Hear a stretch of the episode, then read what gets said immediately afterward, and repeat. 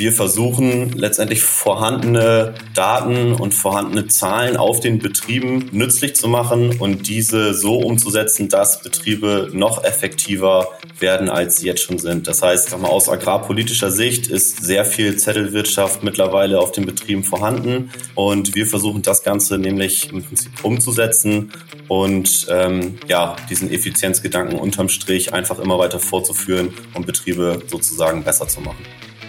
Herzlich willkommen zur zweiten Folge im Jahr 2024 von unserem Podcast Sehen und Hören. Ich bin natürlich wieder nicht alleine, sondern habe einen Gast dabei und das ist der Sönke. Hi, Sönke, ähm, von wo bist du jetzt zugeschaltet? Ja, grüß dich Thomas. Ich bin ähm, von zu Hause zugeschaltet und zu Hause bedeutet in diesem äh, Sinne tatsächlich mittig zwischen Hamburg und Bremen ähm, im, im schönen Elbe-Weser-Dreieck letztendlich. Das dominierende Thema bei euch in der Ecke ist ja gerade Hochwasser. Kommst du überhaupt noch zu Hause raus mit dem Auto oder braucht man da schon ein Boot? Also es wird langsam tatsächlich kritisch. Über das letzte Wochenende sollte es eigentlich weniger werden und äh, ja, zum Start der neuen Woche sind die Niederschläge auf einmal nochmal extrem in die Höhe gegangen. Insofern ähm, bleibt es jetzt mal abzuwarten. Aber es, es wird langsam tatsächlich kritisch. Es steht alles komplett unter Wasser, ja. Wenn wir mal kurz auf deine Person eingehen, kannst du uns vielleicht einmal ganz kurz schildern, wie du zur Landwirtschaft und dann natürlich auch insbesondere zu dem, was jetzt bei Bayer machst, gekommen bist? Ja, ähm,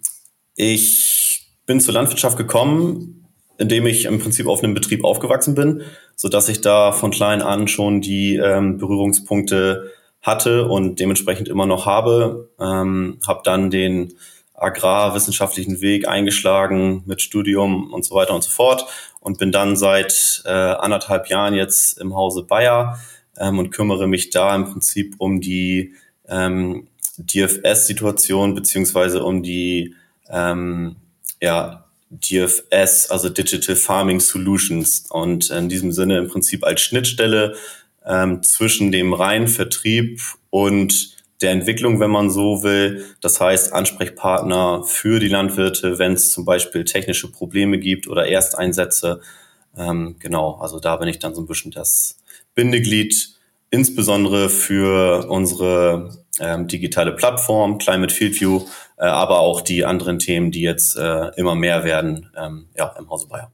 Das sind jetzt schon ein paar Begriffe, die vielleicht noch erklärungsbedürftig sind. Da gehen wir nachher nochmal detaillierter drauf ein. Um die Vorstellung abzurunden, habe ich ein paar Oder-Fragen vorbereitet. Und ich würde dich bitten, einmal zu sagen, wofür du dich entscheidest und auch gerne kurz begründen, warum du dich ja spontan für das eine oder das andere entscheidest. Äh, die sind jetzt nicht unbedingt direkt fachlich bezogen, sondern so mitten aus dem Leben hätte ich gesagt. Frühstückst du lieber süß oder lieber herzhaft? Lieber herzhaft, um äh, gleich richtig in den Tag zu starten, sage ich mal. Ja, lieber Achterbahn fahren oder lieber Wasserrutsche? Lieber Achterbahn fahren, würde ich sagen. Einfach äh, noch mehr Abwechslung, noch mehr äh, Geschwindigkeit und Speed und äh, ja, macht mehr Spaß, macht mir mehr Spaß, sagen wir es so. Lieber Sonnenaufgang oder lieber Sonnenuntergang? Lieber Sonnenaufgang tatsächlich. Ähm, Im Sommer natürlich extrem früh, aber dann weiß man, dass der Tag beginnt. Man hat alles noch vor sich und kann den Tag irgendwie so gestalten,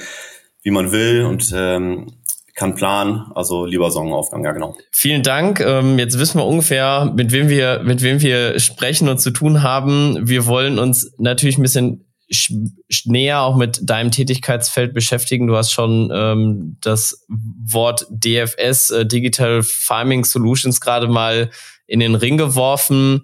Ähm, das ist jetzt erstmal natürlich für den einfachen Landwirt, Landwirtin da draußen noch nicht so richtig einzuordnen, wo das auch irgendwie in der Praxis ankommt.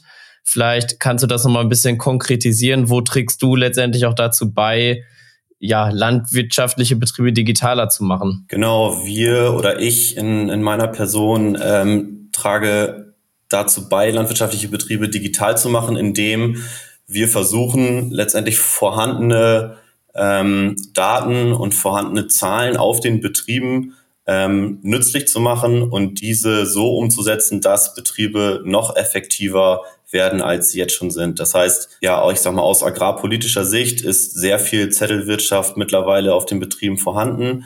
Und wir versuchen das Ganze nämlich im Prinzip umzusetzen und ähm, ja, diesen Effizienzgedanken unterm Strich einfach immer weiter fortzuführen, um Betriebe sozusagen besser zu machen. Über welche Hebel integriert ihr euch da denn so in den Betriebsabläufen? Ich meine, Digitalisierung hat ja jeder so ein bisschen für sich auf der, auf der Fahne stehen. Aber am Ende ist es ja, ja ein sehr breites Spektrum. Also man kann es irgendwie über Software, über ja, Hardware, es geht in vielen verschiedenen Bereichen im Betrieb, lässt sich irgendwie Digitalisierung umsetzen. Wo greift ihr da an? Genau, ähm, das sind eigentlich schon zwei richtige Stichpunkte gewesen, Software und äh, Hardware. Und wir koppeln das Ganze letztendlich. Ähm, wir haben ja im Hause Bayer eine Farm Management Plattform, die sich Climate Field View nennt. Und das ist sozusagen der Schritt eins, um auf die Betriebe zu kommen, um diese dann digital zu gestalten. Das heißt, wir können über diese ähm, Plattform FieldView die Flächen der Betriebe darstellen, bekommen in regelmäßigen Abständen zum Beispiel ähm, Satellitendaten und Satellitenbilder, um wiederum aus einer anderen Perspektive, wenn man das ähm, so nennen will, quasi Einblicke in die Flächen des Betriebes zu bekommen. Das heißt, der Landwirt hat hierüber die Möglichkeit, seine, ähm, seinen Betrieb aus aus dem Satellitenauge sozusagen zu beobachten und seine Bestände zu kontrollieren und zu schauen, wie sie sich beispielsweise entwickeln. Und das ist an dieser Stelle dann der erste Schritt, um ja seine, seine Flächen sozusagen digital zu betrachten und äh, zu beobachten, ob es Veränderungen äh, gibt, wo er vielleicht eingreifen könnte, um seine Flächen, Flächen effektiver ähm, zu gestalten und zu bewirtschaften. Ähm, das ist dann im Prinzip dieser Bereich der, der Software mit unserer Plattform und ähm, gekoppelt damit, und das ist dann der zweite Punkt Hardware, ähm, ist es eben so, dass wir nicht nur uns die Flächen im Prinzip anschauen können, sondern das Ganze auch mit Hardware begleiten. Das heißt, wir sind auch im Bereich der Technik unterwegs und können alle Maschinendaten, die auf den äh, Betrieben, sage ich mal, unterwegs sind, auch ähm, visualisieren und auch in dieser Plattform FieldView darstellen und daraus dann ähm, ja, oder mit diesen ganzen Daten sozusagen weiterarbeiten. Das Thema stößt ja meistens dann doch sehr schnell auf gewisse Hürden und daher auch die Frage, was muss ich auch als Grundvoraussetzung mitbringen? Natürlich wissen wir, dass in der Praxis nicht jede Maschine auf dem neuesten Stand ist. Bei den Investitionskosten, die damit verbunden sind, kommt das irgendwie alle 10, 15 Jahre wird mal ein Gerät dann erneuert. Jetzt ist vielleicht die Seemaschine neu, die Spritze der Düngerstreuer zehn Jahre alt. Also wer kann letztendlich mit diesen Tools arbeiten? Letztendlich arbeiten kann ähm, fast jeder mit diesen Tools. Also es ist nicht unbedingt zwangsläufig notwendig, dass die absolute High-End-Technik auf den Betrieben vorhanden ist. Das vielleicht mal klar vorwegzunehmen. Und äh, unsere Intention ist auch nicht, dass wir im Prinzip das komplette ähm, Alphabet schon bespielen, sondern wir fangen eben klein an. Das heißt, wenn jemand überhaupt gar keine Technik hat, kann er trotzdem mit uns arbeiten, indem er erstmal seine Flächen per Satellitenbild betrachtet. Wenn dann Technik vorhanden ist, können wir herstellerunabhängig das Ganze ähm, ja, angreifen, das ganze Thema das heißt, äh, auch wenn jetzt zum Beispiel nur ein Düngerstreuer da ist, der das kann, oder zum Beispiel nur eine Spritze oder eine Drillmaschine, ähm, dann fangen wir mit diesen Thematiken an. Das heißt, ähm, wir versuchen im Prinzip Stück zu Stück oder Stück für Stück im Prinzip einen Schritt weiterzukommen und ähm, Technik für Technik dann mitzunehmen. Und ähm, es ist natürlich auch ganz klar so, dass, dass, äh, dass die zeitliche Komponente auf den Betrieben immer ein Riesenthema ist und das muss man sicherlich auch äh, klarstellen, das kostet Zeit ähm, und die Effekte sind vielleicht auch nicht im ersten, sondern erst im zweiten oder dritten Jahr sichtbar. Ähm, aber wenn sie dann da sind, dann ähm, kommt dieses ganze Rad auch ins Rollen. Ähm, ja, da darf man eben die Lust nicht verlieren. Das heißt, wir brauchen Landwirte, die innovativ sind, Interesse zeigen, sich irgendwie die Zeit auch dafür freiräumen, um sich solchen neuen Thematiken, die sicherlich auch im Laufe der nächsten Jahre nicht weniger werden, ähm, ja, angehen und annehmen. Du hast es eigentlich ganz schön beschrieben als so ein Auge, was als Satellit die Flächen beobachtet. Da stelle ich mir die Frage, Daten haben, Daten nutzen. Das sind ja auch immer zwei verschiedene Paar Schuhe. Ähm, und da haben doch auch viele Betriebe, das kriege ich in der Praxis mit, auch dann durchaus ihre ja, Schwierigkeiten, dann da auch einen konkreten Nutzen für sich rauszuentwickeln. Wenn wir jetzt mal ins Jahr blicken, dann stehen ja auch intensive Wochen bevor. Wenn die Flächen irgendwann mal wieder hoffentlich befahrbar sind, dann haben wir diverse Pflegemaßnahmen, die anstehen, aber eben auch die Aussaat der Sommerungen. ja vorwiegend natürlich auch Mais. Ähm, wo kommen da die Tools vom Bayer zum Einsatz und wo ist dann auch wirklich ganz konkret nachher der Mehrwert für die Anwender? Man konnte das jetzt im letzten Jahr, um vielleicht noch einmal den Bogen äh, zu schlagen, ganz gut beobachten im Bereich der teilflächenspezifischen Bewirtschaftung. Und das ist auch ein Kernpunkt bei uns in der, in der Plattform. Ähm, teilflächenspezifische Bewirtschaftung letztendlich in dreierlei Maße, sprich Aussaat, Düngung und auch Pflanzenschutz.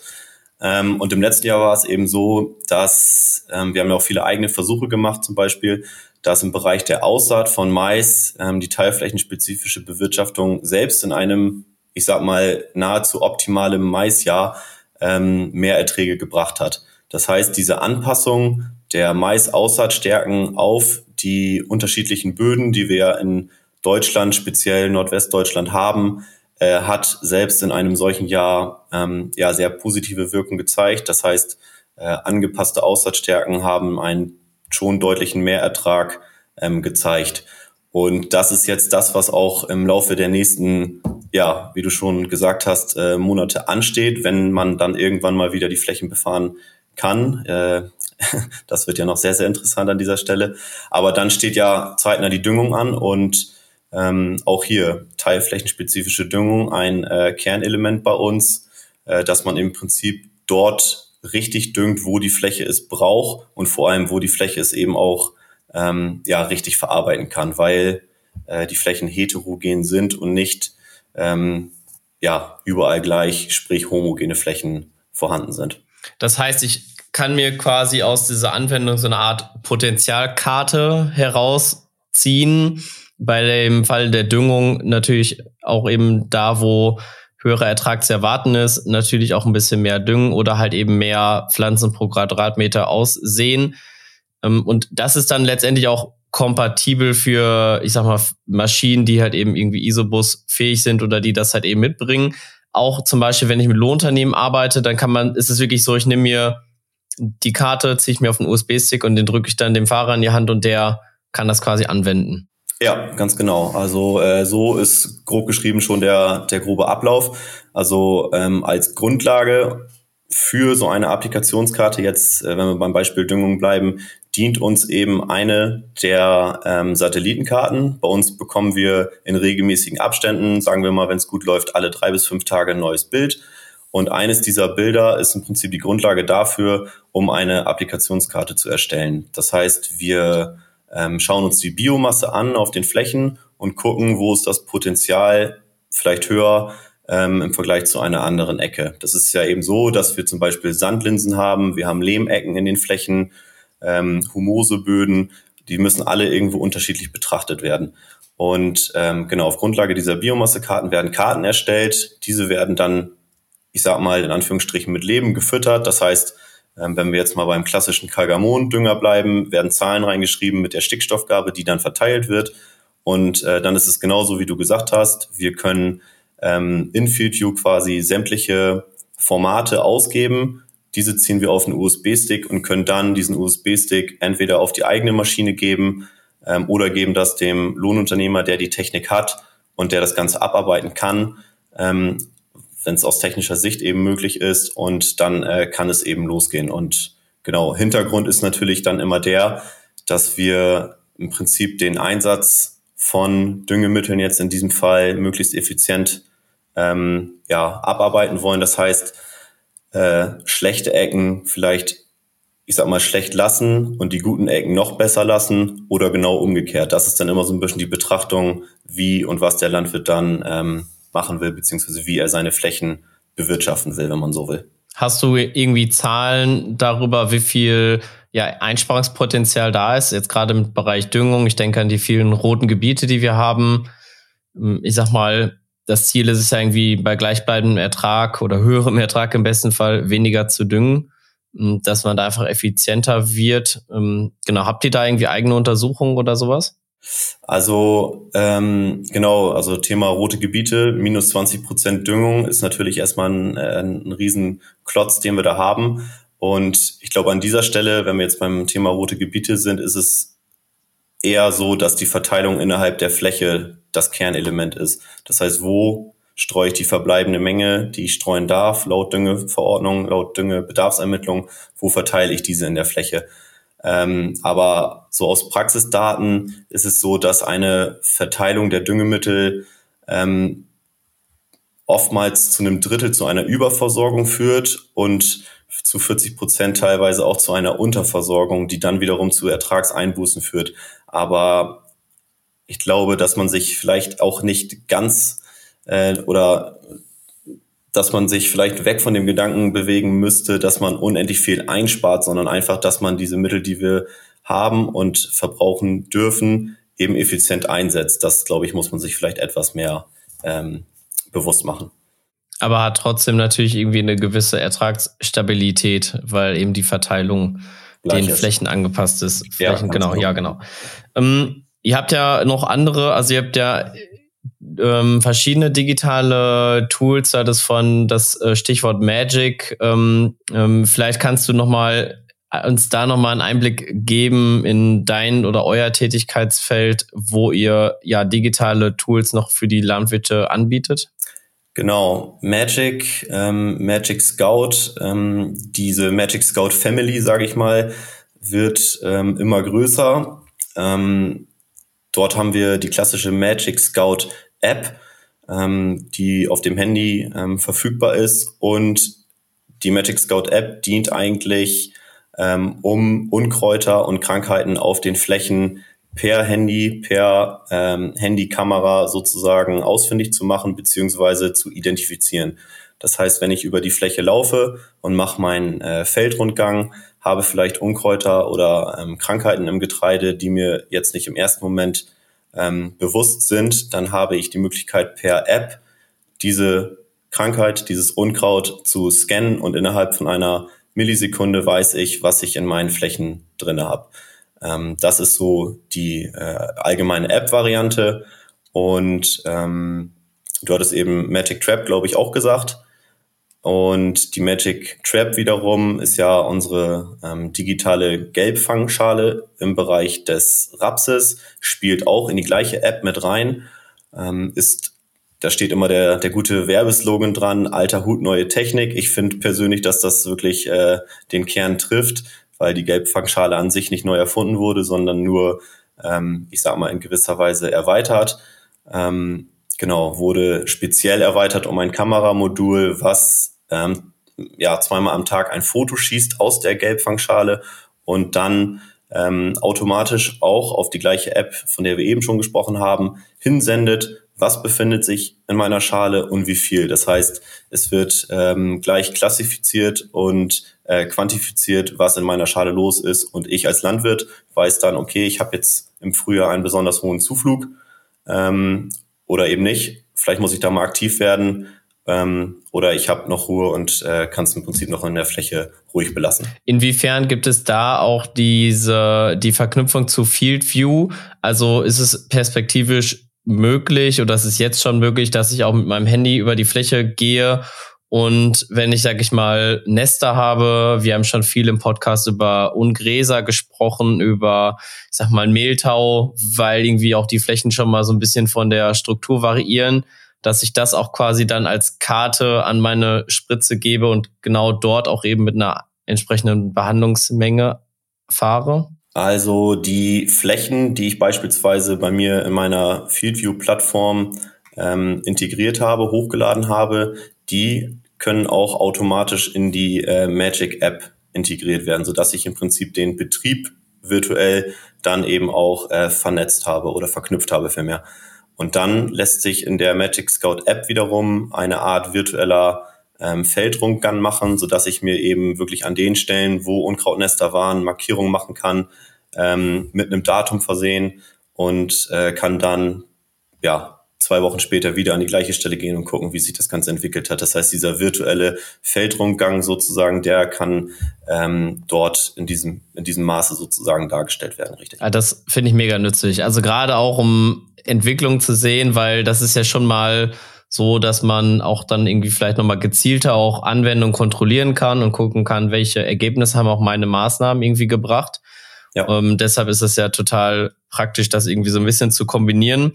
Das sind schon viele Entwicklungen, die dir auch stattgefunden haben, was sind so die Sachen, die jetzt gerade neu kommen oder noch anstehen? Ähm, Im Zuge der Magic Scout App, von der wir eben gesprochen haben, sprich Unkräuter, Krankheiten identifizieren, ist es so, dass ähm, es zukünftig das Ganze auch als sogenannte Magic Scout Air Version gibt. Und da kommt dann das Thema der Drohne quasi hinzu.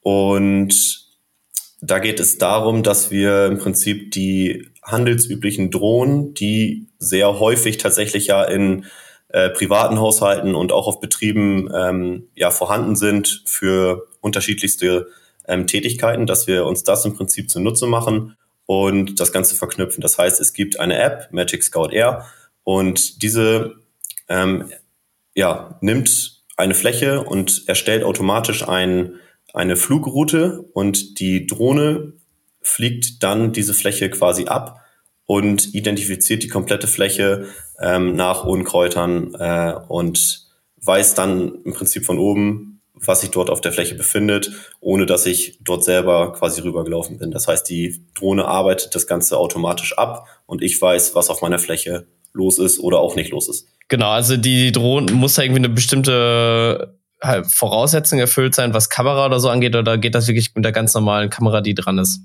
Genau, also das ist im Prinzip der, der Knackpunkt an der Geschichte, beziehungsweise der, der Punkt. Die Kamerasysteme sind eigentlich so gut, dass die eben für solche Aktivitäten, sage ich mal, auch zu nutzen sind.